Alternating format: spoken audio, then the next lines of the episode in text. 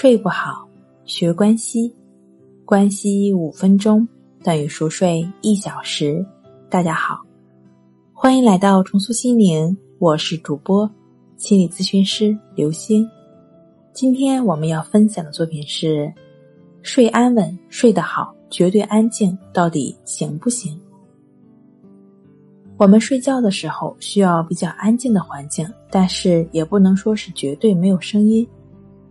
如果我们身处的环境异常安静的话，反而不太容易睡着。不知道大家有没有这样的体验？下雨天，窗外传来淅淅沥沥的雨声，我们反而更容易睡着。真正对我们睡眠质量造成影响的声音有两种：第一是持续的但没有节奏感的声音；另一种是突如其来的巨大声响。在我们睡觉的时候，大脑中接收声音的部分依然处于工作状态。不过，此时大脑会屏蔽掉一部分声音信号的接收，所以有时我们会感觉睡着了，什么也听不到。但是，对于那些属于红色警告的声音，大脑是不会屏蔽的。这也是人类千万年以来进化出来的一种自我保护机制。我们可以想象一下这样的场景：白天劳累了一天，睡着了。对于一般性的声音充耳不闻，但是只要他的孩子发出一丝细微的呢喃，他也会马上醒来。